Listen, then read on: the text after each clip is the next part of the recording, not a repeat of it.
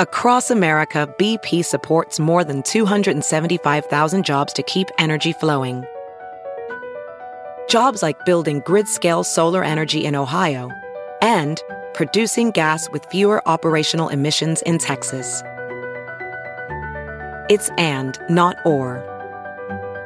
See what doing both means for energy nationwide at bp.com slash investing in America.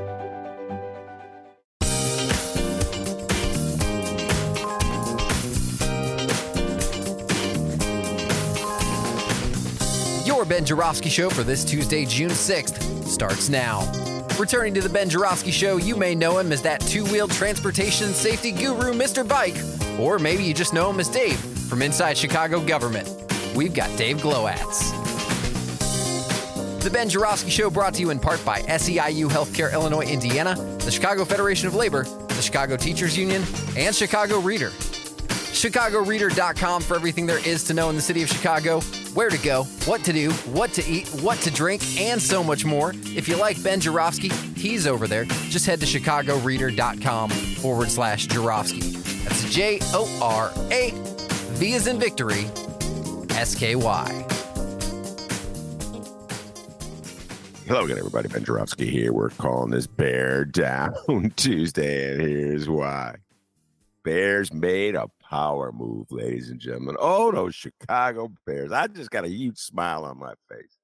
I've been watching the machinations of the Chicago Bears over the last, I don't know, it seems like about, it's almost two years as they've tried to play one suburb against the city of Chicago and now one suburb versus another suburb to try to get some collection of suckers and saps to cover the cost of the stadium.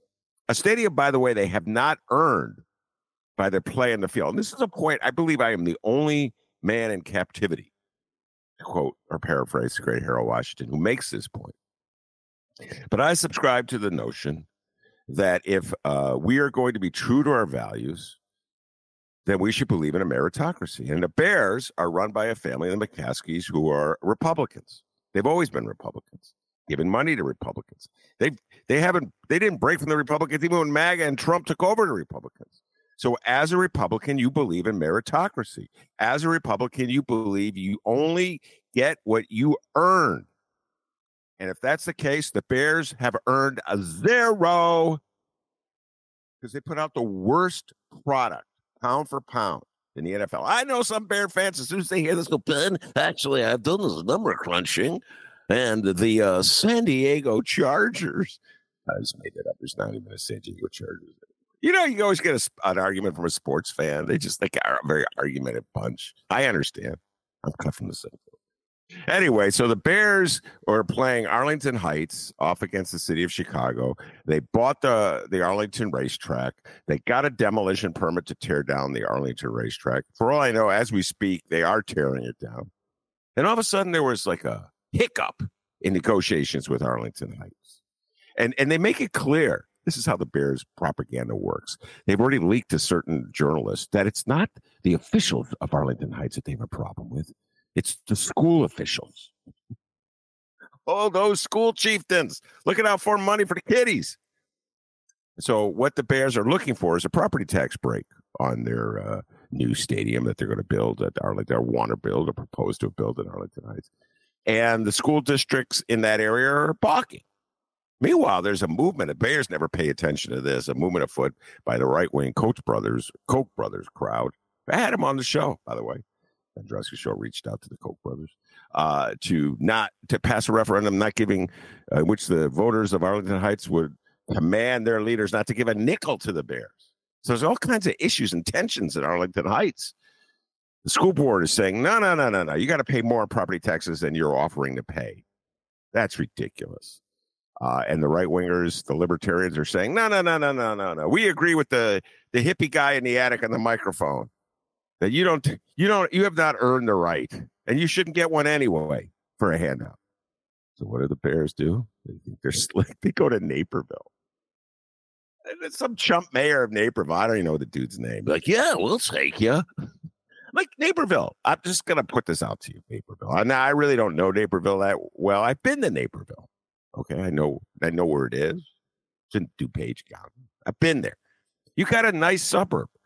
Every year you're ranked like at the top of like subur- suburbs. You know, what a great place to live. What a great place to raise your kids. What great school systems we have. What a great park district we have.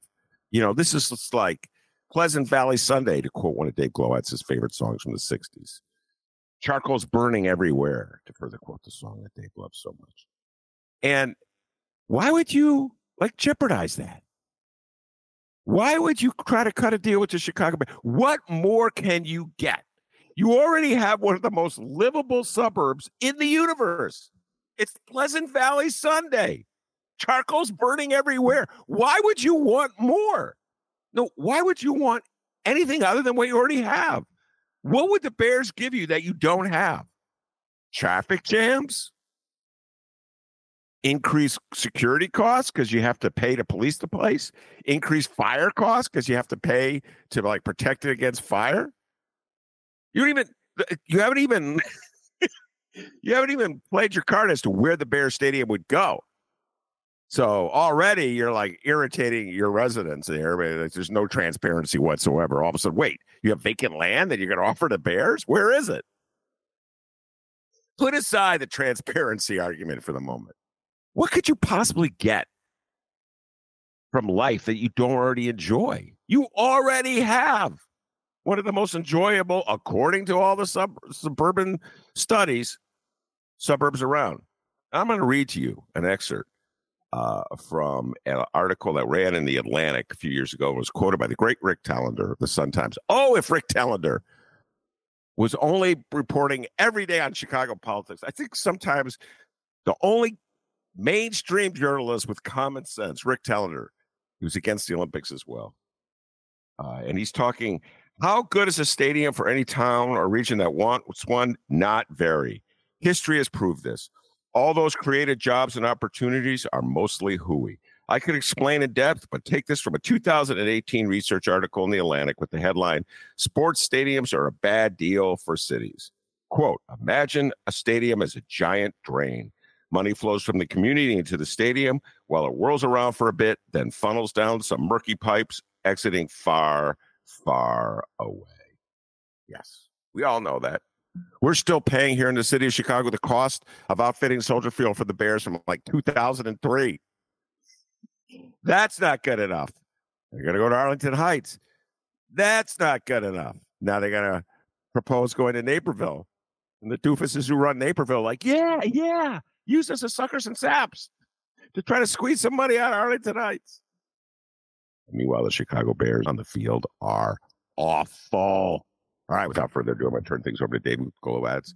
Not a Bears fan, not a sports fan in particular, except for bicycle riding, but he's a brilliant and insightful analyst of the Chicago City Council.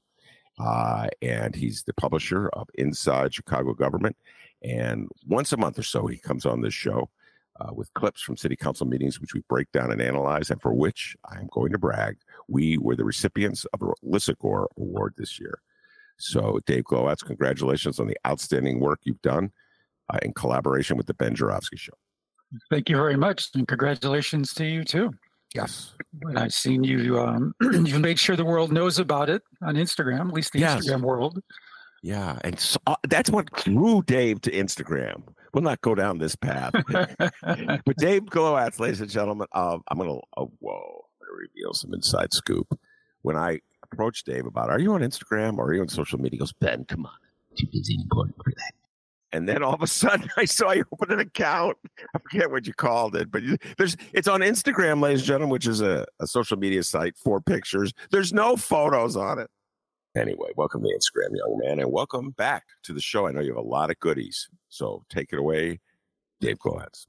And uh, just for the record, I, I, don't use bicycling as a sport, though uh, many are attracted it, attracted to it for that reason.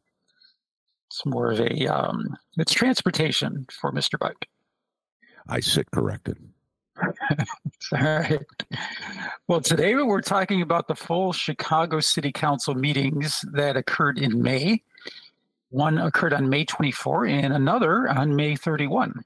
These are the first meetings of Mayor Brandon Johnson and about a dozen newly elected aldermen. We'll first hear excerpts from the May 24 meeting. Chris, please, we'll do WAG first. Let's go back to March 30. Before the election of Brandon Johnson, the City Council passed its quote independent unquote committee structure, which expanded the number of committees from 19 to 28 and named the chair for each committee. That latter was done for the first time in anyone's memory, reportedly without input from the mayor, who was then Lori Lightfoot. On May 12, Mayor elect Johnson announced his proposed slate of 20 committees, plus the associated chairs. The corresponding City Council resolution, record R2023 759, was introduced according to Council records on May 24, the same date as the Council meeting. That resolution changed many of the committee chairs. Notably, it named 3rd Ward Alderman Pat Dowell the chair of the powerful Finance Committee, and it left the existing Finance Chair, 32nd, 32nd uh, Ward Alderman Scott Waguespack, chairing no committee. We're going to hear a couple of clips of Alderman's reactions to this restructuring. And this first clip is simply the comments of Alderman Waguespack. Let's listen. Thank you, Mr. President. Look forward to saying that a few more times. Mr. President, four years ago, I was humbled to accept the leadership of the Finance Committee in the aftermath of one of the biggest machine corruption scandals in recent history.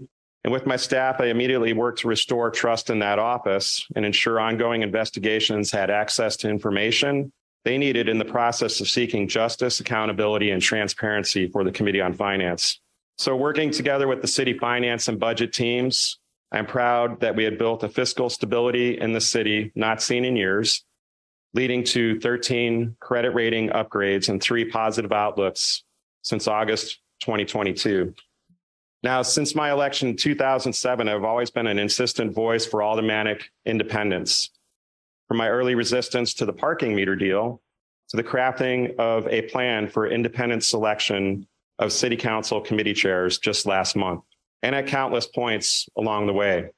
I will continue to serve as a voice for integrity, independence, and reform in this city council, as I always have, and I hope to forge a productive working relationship with the new administration. I also wish uh, to uh, congratulate my longtime colleague, Chairwoman Pat Dowell, as she takes on the helm of the Committee on Finance. And I wish her all the best as she moves forward with the work of that committee. I also want to thank Mayor Lightfoot uh, for trusting me to clean up this committee on finance in a pivotal moment. I thank CFO Jenny Bennett, Budget Director Susie Park, and Comptroller Reshma Soni for their steadfast partnership in getting our municipal financial situation on a firm footing. And above all, I want to thank my staff um, for all their hard work and dedication to work on these four fiscally responsible budgets over the last four years. We implemented workers' compensation reform, ensured smooth, smooth facilitation of the city's small claims program. And together we effectuated municipal depository reform with all of you, developed and passed new protections for families of first responders lost to suicide, and divested city pension funds from fossil fuel investments, among many other things.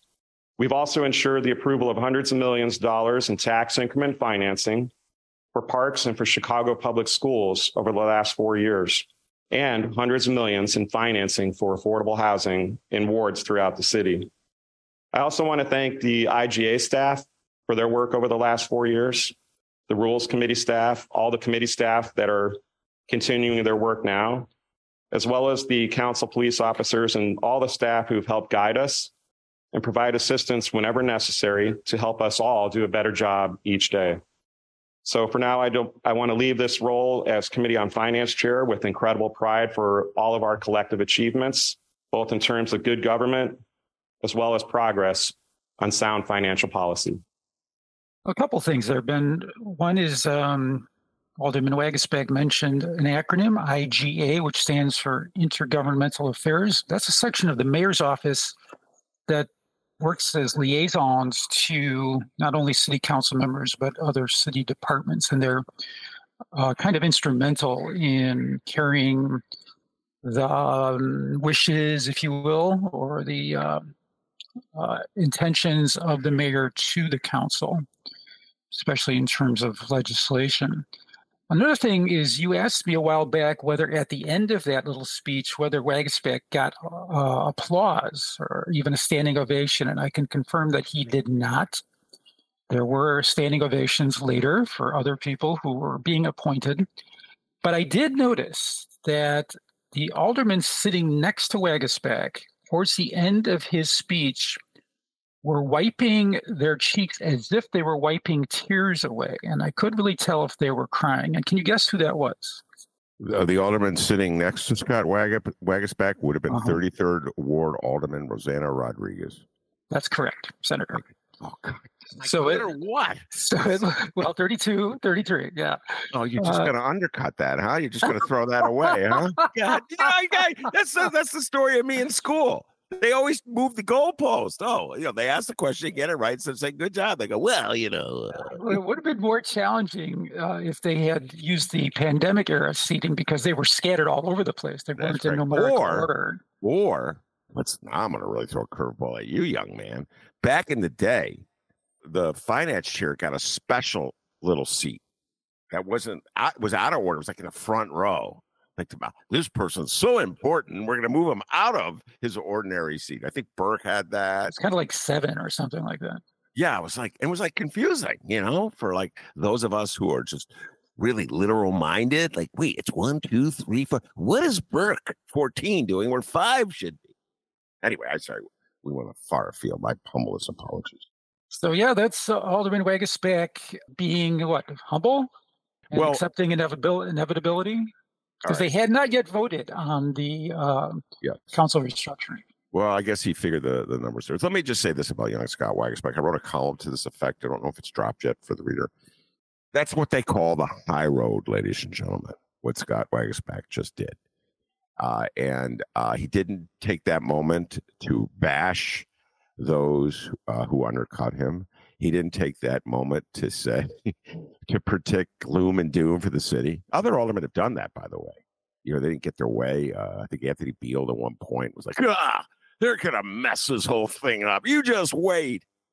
Certain, there's certain, it's just like there's a certain strain in Chicago when you lose. You go, they're going to screw it up. He didn't do any of that. He took the high road. He congratulated Pat Dow. Uh, I I put and, in the, maybe caused a few tears to be shed. Who knows? Yes, either that or allergies. But I will. uh, uh, the reality is, I put this in the column. Scott Waguespack is arguably the greatest finance chair of the last 70 years. Now, I know what you're about to say, Dave. I know you're going to say, but Ben, the bar is low. You're right.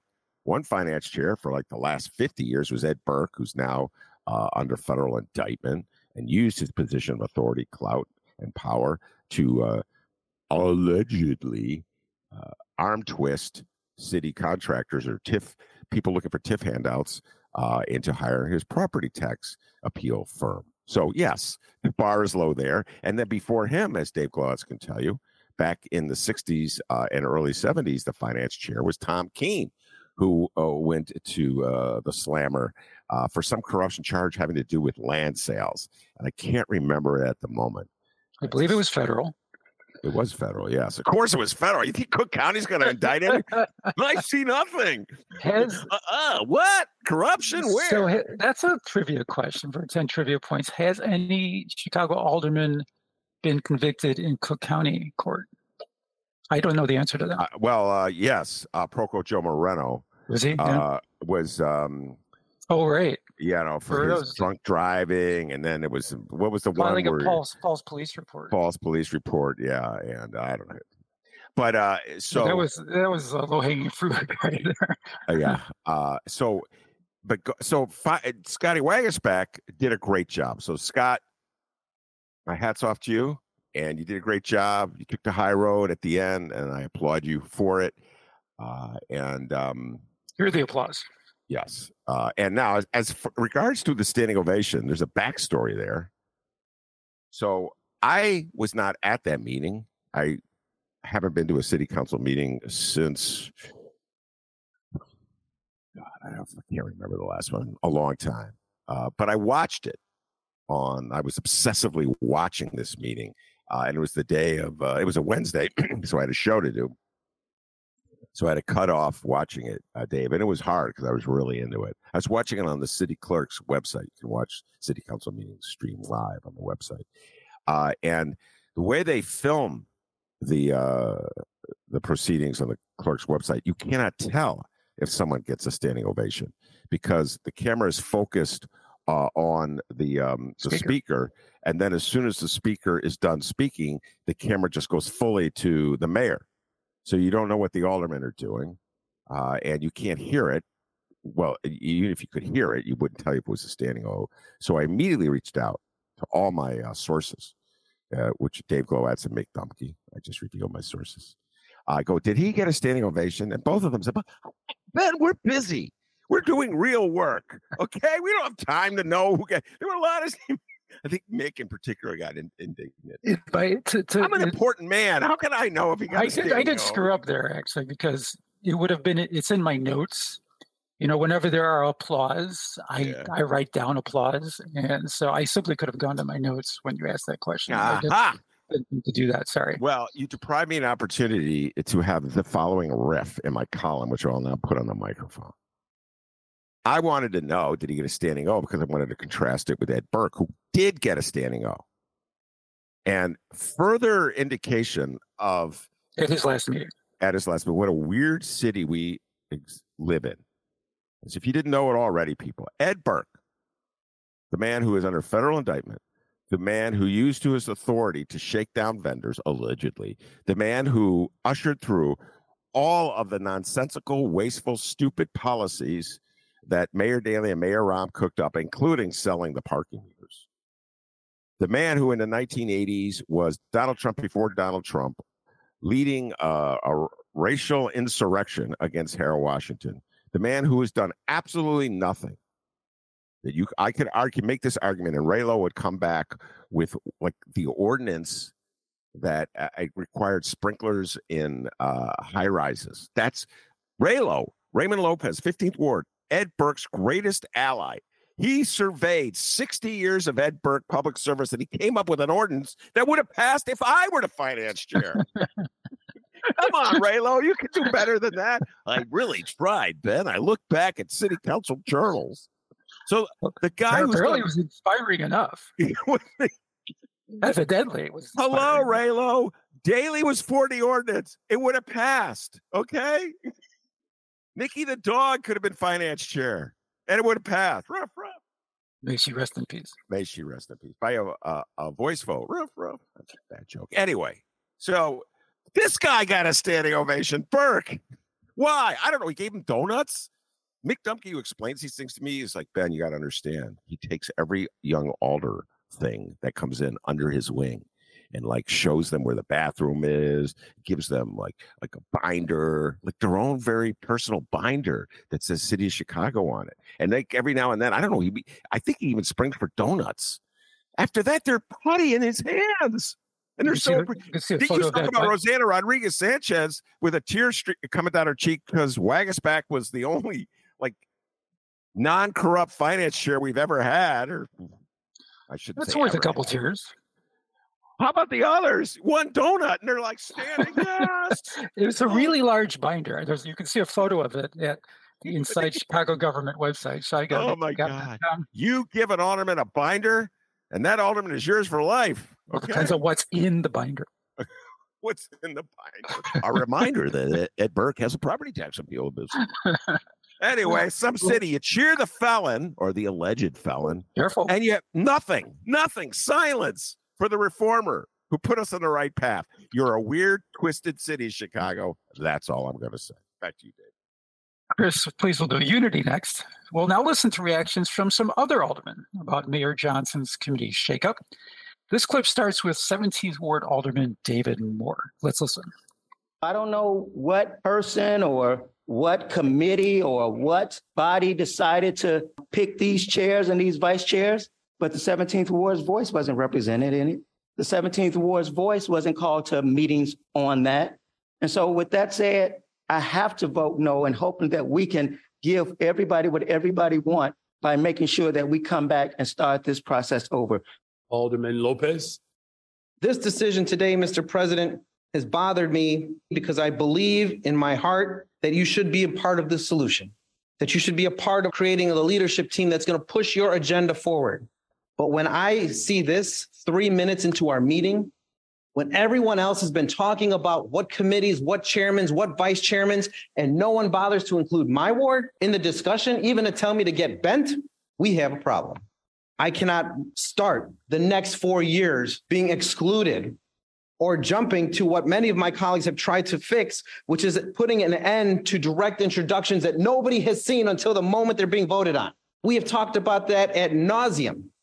Whether you're progressive, whether you're an established, everyone's tired of direct introductions that nobody sees in Legistar or even in, in our own hands. We've asked for it to be 48 hours notice. Some of the same people pushing this forward who are listed as chairman have pushed that time and again. No more direct introductions that are written in secret. And yet here we are in secret on the 23rd and a half hour when we're going to approve this today. My colleague said to vote no. I would actually make the motion to lay this on the table until all individuals are able to participate in this conversation. Thank you, Alderman. There's a motion on the floor to lay this item, this resolution on the table. And I would ask for a roll call vote, please. So just for clarity, if you vote yes, you wish to end our motion to establish a body of government, committee assignments. If you vote no on this motion, you wish to make sure that we continue to establish committees so that the work of the people proceeds. There are 42 nays. There are eight yays. This motion fails. Alderman Gardner, do you still wish to speak? Yes, we don't always agree, Alderman Lopez and Alderman Moore and I, but they are brave souls and they always, more often than not, speak the truth. They feel that their voice is not heard. 45th Ward feels the same way. By no means am I asking, I, am not seeking leadership, I, nor do I think that I have the knowledge or the, or the experience to do so as of yet. I, I still believe that I have a lot to learn in order to earn a leadership role. And those who have paid their dues and our leaders, I congratulate you. I commend you. Prior to this, we had a vote for an independent council on March 30th.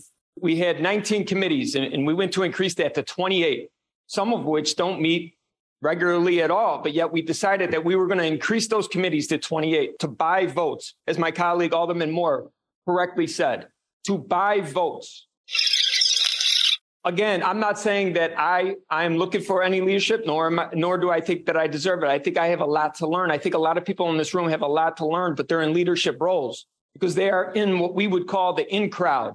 But I didn't get in here. I didn't get into politics to be in the in crowd. I thank you for calling on me, Jeff. I know you see me earlier. I wish you would have called on me earlier prior to the vote, but I appreciate the fact you give me an opportunity to speak because the 45th Ward feels as if our voices don't want to be heard. Alderman Sposato. Last meeting, I got in a little bit of an ugly fight with a guy that I considered a friend for 12 years and it was unfortunate, but I still consider him a friend. I hope he still considers me a friend. That was over my opposition to the independent committees. My problem was, was I felt you, as the mayor, should have the choice to pick who you want for the most part. But also to me, seniority does mean something. We have many people here that claim they're big labor people. Seniority is everything in labor. I'm just baffled, just baffled of the people that were the architects of the independent committees are now supporting this. Alderman Vasquez. I firmly believe that no matter what the results of a committee would be, you would get the critique that someone was felt like they were kept out or they weren't brought into the conversation. I do appreciate our colleagues emphasizing the importance of seniority. I think seniority matters a lot, but so does labor. And as we look at some of the committees that were existing prior with members who were senior, there were committees that didn't meet at all and had budgets and didn't get any of the work done. We're going to see going forward whether this committee makeup is one that's productive. A couple technical things there that I want to point out. Uh, Alderman Lopez attempted to derail this vote by a, a motion of what's called lay on the table. And on that particular motion, uh, it's very much uh, related to or similar to what we know as defer and publish, which when someone, when an alderman calls for that, that delays a motion till the next meeting, next scheduled meeting. Lay on the table is very similar. It just it, def- it defers it to an indefinite time, and if um, the aldermen vote to affirm the motion to lay on the table, that means that the motion kind of sits off in limbo until there's another vote to remove it to put it back on the table. So it requires a couple of votes, but that motion failed. Yeah.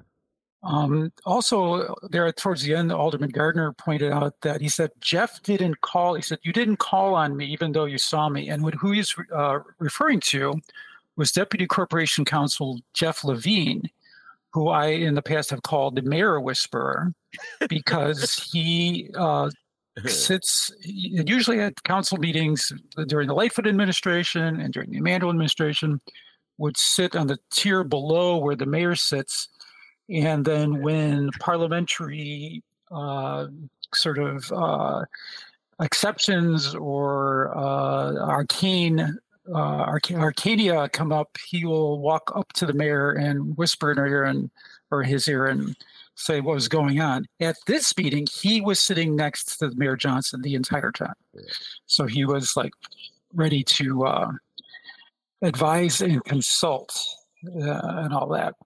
Uh, I don't know what else. Yeah. Lopez, Alderman Lopez, railed against the fact that they didn't see this. Uh, they, being the council, didn't see um, the the the uh, lineup of uh, committee members. And the council's rules normally require a measure to be published 48 hours in advance of consideration by a committee and must be considered by a committee before consideration by the full council. But there's one kind of measure not covered by this rule. That's a resolution determining the membership of chairs, memberships of committees or chairs of committees. So Mayor Johnson publicized his committee chair picks, you know, on his website weeks in advance. We heard Alderman Lopez object that he saw the actual committee resolution with all the committee member assignments just before the meeting. So they haven't they haven't changed that little bit of um, whatever you want to call it, skullduggery or um, exception. Uh yeah, no, this was delightful. I'm glad you pointed out the Jeff thing, Jeffrey Levine. I was like, when I heard that, I was like, is this Gardiner's way of acting as though Brandon Johnson is not actually the mayor? Like I'm thinking Jeffrey Levine didn't call on him, Brandon Johnson did. Uh, I just thought of that, like, hmm, this is interesting little. Yeah, it might be that you know it's Johnson. Remember, this is Johnson's first meeting, and you know, as mayors get more experience, they're watching the room, and and you and we can watch where we had, with reporters or the public can watch aldermen like signal to the mayor, and the mayor like give you "I gotcha" sign back, and maybe uh, Levine was helping Johnson do that at this point. All right, well, a couple of responses. I uh, essentially, in principle, agree with Raylo uh, that there should be more notice than the 48 hours. I understand the point you just made, Dave, that uh, uh, that it's not against the rules, but it's kind of like I don't know, little sneaky stuff, uh, and uh, you know that's that's how the city of Chicago runs. And then you go, next thing you know, you're slipping in whole like what comment ed agreements uh, without any proper scrutiny. So uh, it's a slippery slope, uh, Raylo. I think I must concede you make a decent point. Um, Jim Gardiner, uh, you're acknowledging Raylo and Anthony Beale for being brave souls, standing up to the mayor. At this point, as I always must do, I feel compelled to point out I could have used them.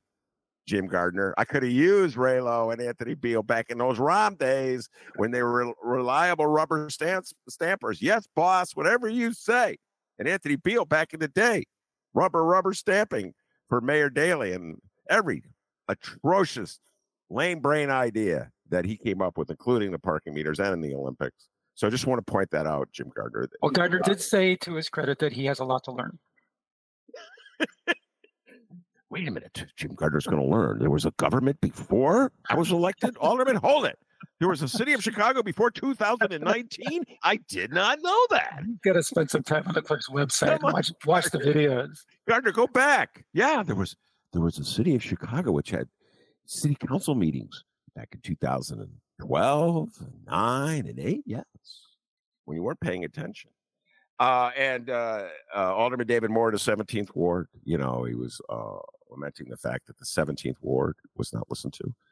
I will remind you of the quote that David Moore gave, uh, I think it was to the tribunal, uh, to the Tribune uh, after the election. He was upset because David Moore endorsed uh, Paul Vallas, uh, and the constituents of his ward, the 17th ward, voted overwhelmingly for Brandon Johnson. When asked, now David Moore presumably was speaking up on behalf of 17th ward residents when he said the 17th ward was not, you know, let in on this de- deal. When asked about the 17th ward voting for Brandon Johnson, as opposed to Paul Vallas, the man he, David Moore, supported, David Moore said, and I quote, Sometimes your children believe that not going to school is best for them.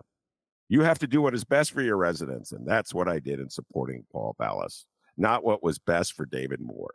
Like, why would anybody listen to the 17th Ward residents, David Moore? You said they were like little children who don't want to go to school. A stern father model of alderman. Stern father, and voting for this wacko Vallas is what's good for you. Now shut up and eat your vegetables. Anyway, you know, listen, uh, we've talked so much about this. Uh, I urge everybody to check out the riff uh, Mick Dumke and I did on this. Um, Mick has so much to say about uh, this. Mick uh, Dumke does, Block Club editor, writer. And the reality is this there is a tradition in the city of council where the city council allows the mayor to dictate who the committee chairs are. Uh, and the notion is that it's that's best for the city because there'd be less chaos, less dissent, less democracy and the mayor will be able to uh, pass whatever, uh, or at least bring to vote whatever resolutions ordinance he wants us. And that's considered good government in the city of Chicago. Though I would argue that you should never say the words good government and city of Chicago ever in a sentence. Uh, but uh, hey, if Mayor Rahm got to pick the chairs, if Mayor Lori Lightfoot got to pick the chairs, if Mayor Daley got to pick the chairs, if Harold Washington got to pick the chairs once he took control of the city council and defeated the Ed Burke led uh, white supremacy insurrection. And it's only fair that Brandon Johnson gets to pick the chairs as well.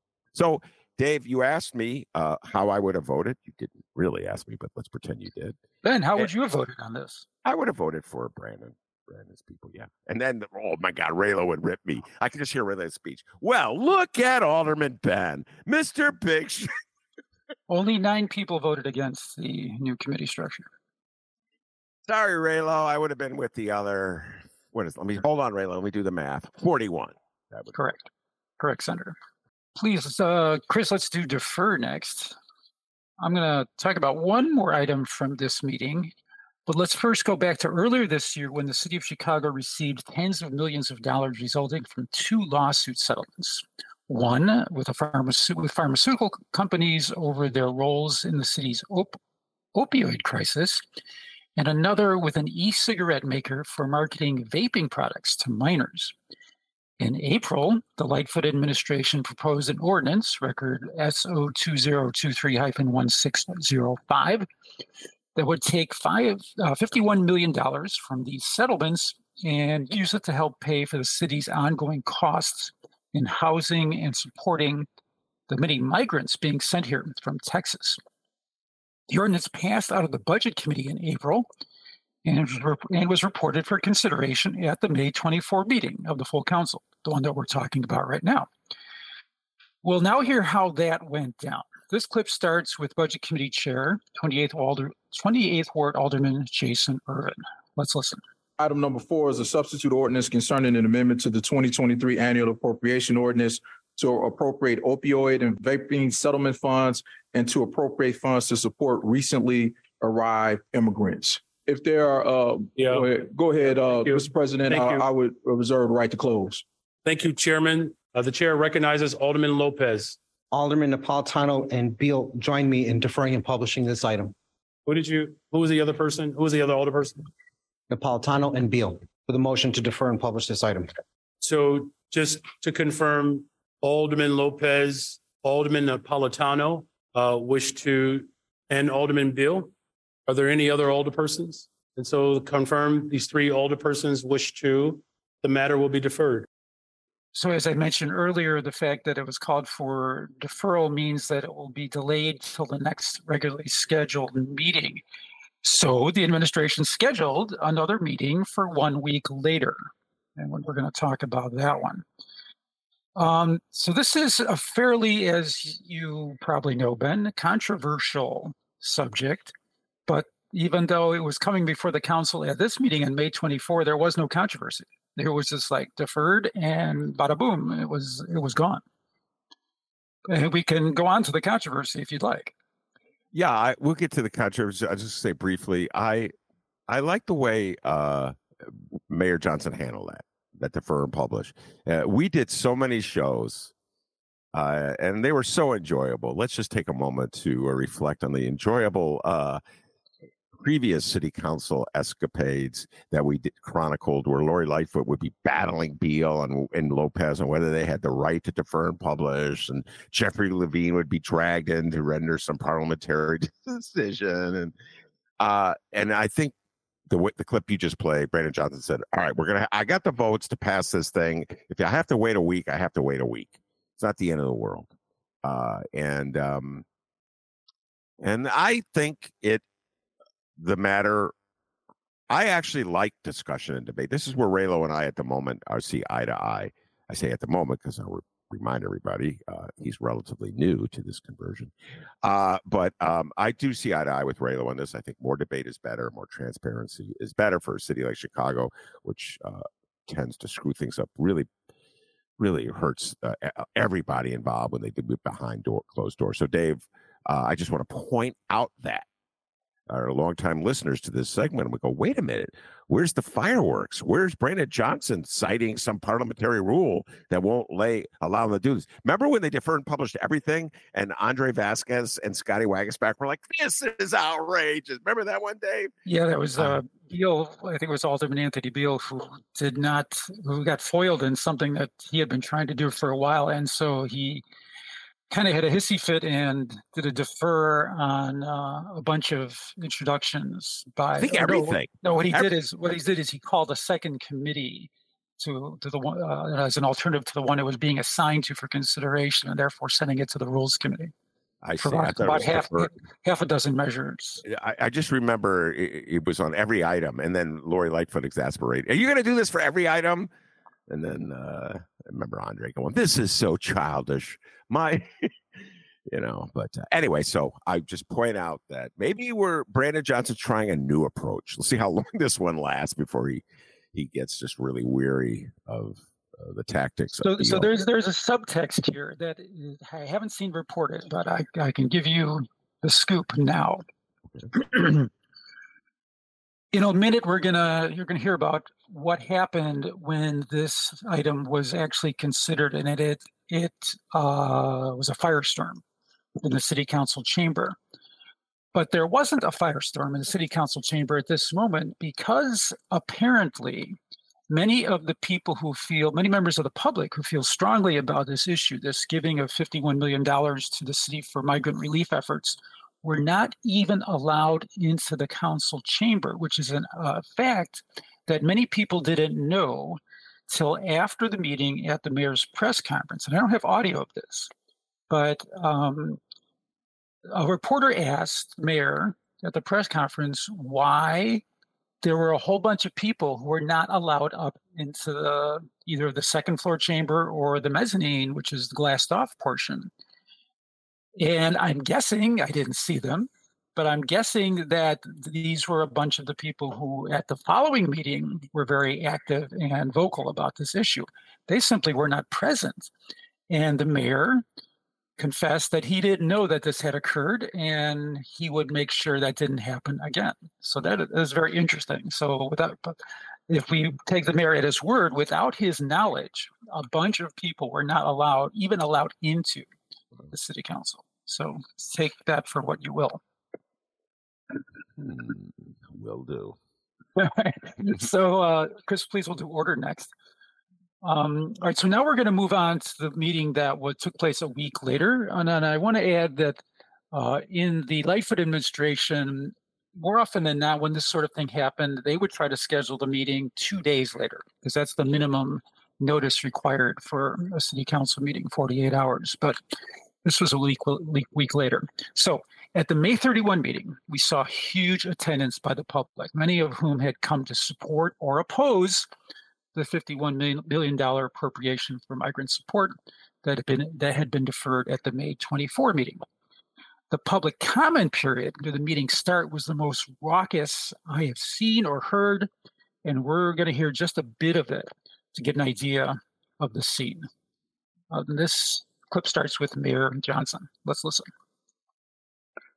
We have now entered the portion of this meeting where we will have public comments. But if I could, I understand that there's a great deal of energy and positions here. My hope is that this opportunity for individuals who wish to speak this morning, that we will respect their ability and their position. It's also important as we move forward that as individuals wish to signify or have an amen corner, I would ask that you would do it with some level of decorum. I believe that we can have public discourse without demonstrating the worst part of our debates. And so now we will proceed with our public comments. I'm here to support the emergency spending to assist the recent immigrants to our city of Chicago. A number of you sitting here today may be immigrants and first generation of immigrant parents who are benefiting from. Who, I didn't say you, I said a number of people may. Uh, please, Well, please listen up. finish.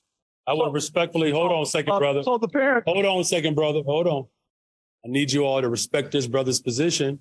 And when it's your turn to speak, we'll do the same. Okay? All I'm saying is the brother gets an opportunity to talk. We call that democracy. Please continue, sir. Thank you. All right. The right thing to do is to make whole our people in the city of Chicago right here, right now. We have to have that school because we'll show up every meeting, every week, every month, and we will raise hell and you won't get anything done because we'll be right up front making sure that you hear us. You hear this brother right here? Look at this, look at this elder. He's got to come raise his voice because he's ignored. Why is that? There he is. Look at our here. Black power, black power, black power, black power. Brandon, don't make us come for you. Mayor Johnson, do the right thing. Thank, thank you. We want to make sure that every voice is heard. If you could, just please allow our public speakers the courtesy to get through their testimonies. Please. Your Honor, there are no further speakers who have timely signed up for the public comment period. Thank you. This concludes our public comments period. Um, resolutions. We do not have any commemorative resolutions today. Will the Sergeant at Arms please restore some level of order in the City Council? Will the Sergeant at Arms please restore some order? Will the Sergeant at Arms please restore order in the chamber? Thank you, Sergeant at Arms, for restoring order. Thank you. Thank you. Next up, we now have communications. Communications from the city clerk. I, City Clerk Anna Valencia, hereby inform the City Council that the following documents were filed in my office. Would ask that you would calmly restore order.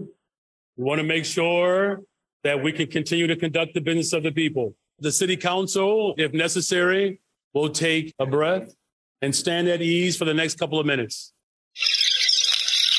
City council will come back to order. City council will come back to order. The city council would come back to order, please. Thank you. Thank you. Will the city council members please come back to order? That thumping you heard was uh, the mayor, the mayor's gavel. Was pounding his gavel. Um, he was uh, struggling mightily and uh, not losing his composure, I think, while the uh, audience members and some of the council members were engaged. They were, I don't know if you could tell, like during Anna Valencia's, the city clerk, starting to read, her voice might have sounded a little stressed because she was talking over people shouting. uh, people in the audience, and that just continued for quite a while. And uh, that caused the mayor to call a recess for some time. So uh, the sergeant at arms staff could um, try to get people to sit down and be quiet. And uh, it wasn't as um, the militant as perhaps it might have been in another time, where they were just like you know cops coming in and rushing people out. It was uh, or just trying to calm down excited people. So it was an interesting test for the mayor. Uh, Dave, so I just need a uh, procedural question. When you record that, are you recording off the um, the city's uh, Yes. city clerk? uh, So it's not your uh, mic. Yeah, so we can't hear right. Okay. except except when, for example, when that one speaker who was shouting "Black Power," when she is speaking, she was speaking when her mic is active while she's talking. You could hear the shouting in the background. Yeah. But when the mic is not being spoken into, you can't hear it. So So this was the point I was making uh, a while back, where I was talking about whether it was a standing ovation for Scotty Waguespack, and you can't. It, it, it, there's certain limitations uh, to following a city council proceeding on the clerk's website. They blot out pretty much everything that's going on except for the speaker. So what we heard, you, if you're listening, you don't know why Mayor Johnson is calling for order and calm because you cannot hear it's interesting. You cannot hear the uh, the noises, the ruckus that's very much in his face. Uh, and don't maybe we have to rethink that, uh, city clerk. You know, I mean, if you really want, if you really want an accurate representation of what is going down at a city council meeting, uh, you might allow people to hear what's going down. Anyway, or you just have to listen to us. You know what? Forget Never that. mind. yeah, just listen to us, okay? Well, that's all I've got. Ben, the listeners, Ben and I had a longer discussion in which we covered more of the May 31 City Council meeting. If you'd like to hear that, please go to the extended version of this interview found at the Inside Chicago Government website, chigov.com. Go to the Chicago menu and choose City Council. Thanks for having me, Ben. I appreciate it. Uh, you're welcome. Outstanding job as always. And uh, I'd just like to point out that Dave Glowacz will be uh, joining us at First Tuesday tonight at the Nighthawk uh, at uh, roughly, uh, what is that, Kimball and Lawrence to have a discussion. Uh, Maya Dukmasov and I will having this uh, discussion on the future of the CTA. Uh, we'll be recording it, and Dave will be doing the recording. So uh, anybody who's interested in employing Dave to do their recordings, he does that as well. He's very, uh, very good with with all IT stuff. So Dave will be there. And I'm looking forward to that uh, show tonight, and we'll drop it uh, as a podcast probably in a week or so. All right. Also want to thank producer Chris for doing an outstanding job as he always does. And as Dave Glowacz will tell you, producer Chris, give yourself a raise, take it out of petty cash. Peace and love, everybody. And remember, you can catch previous Ben Joravsky shows, get Benny J bonus interviews, and so much more all at chicagoreader.com. And if you want to find more from Dave Glowacz, just head on over to chigov.com and find out even more about what's going on in Chicago government.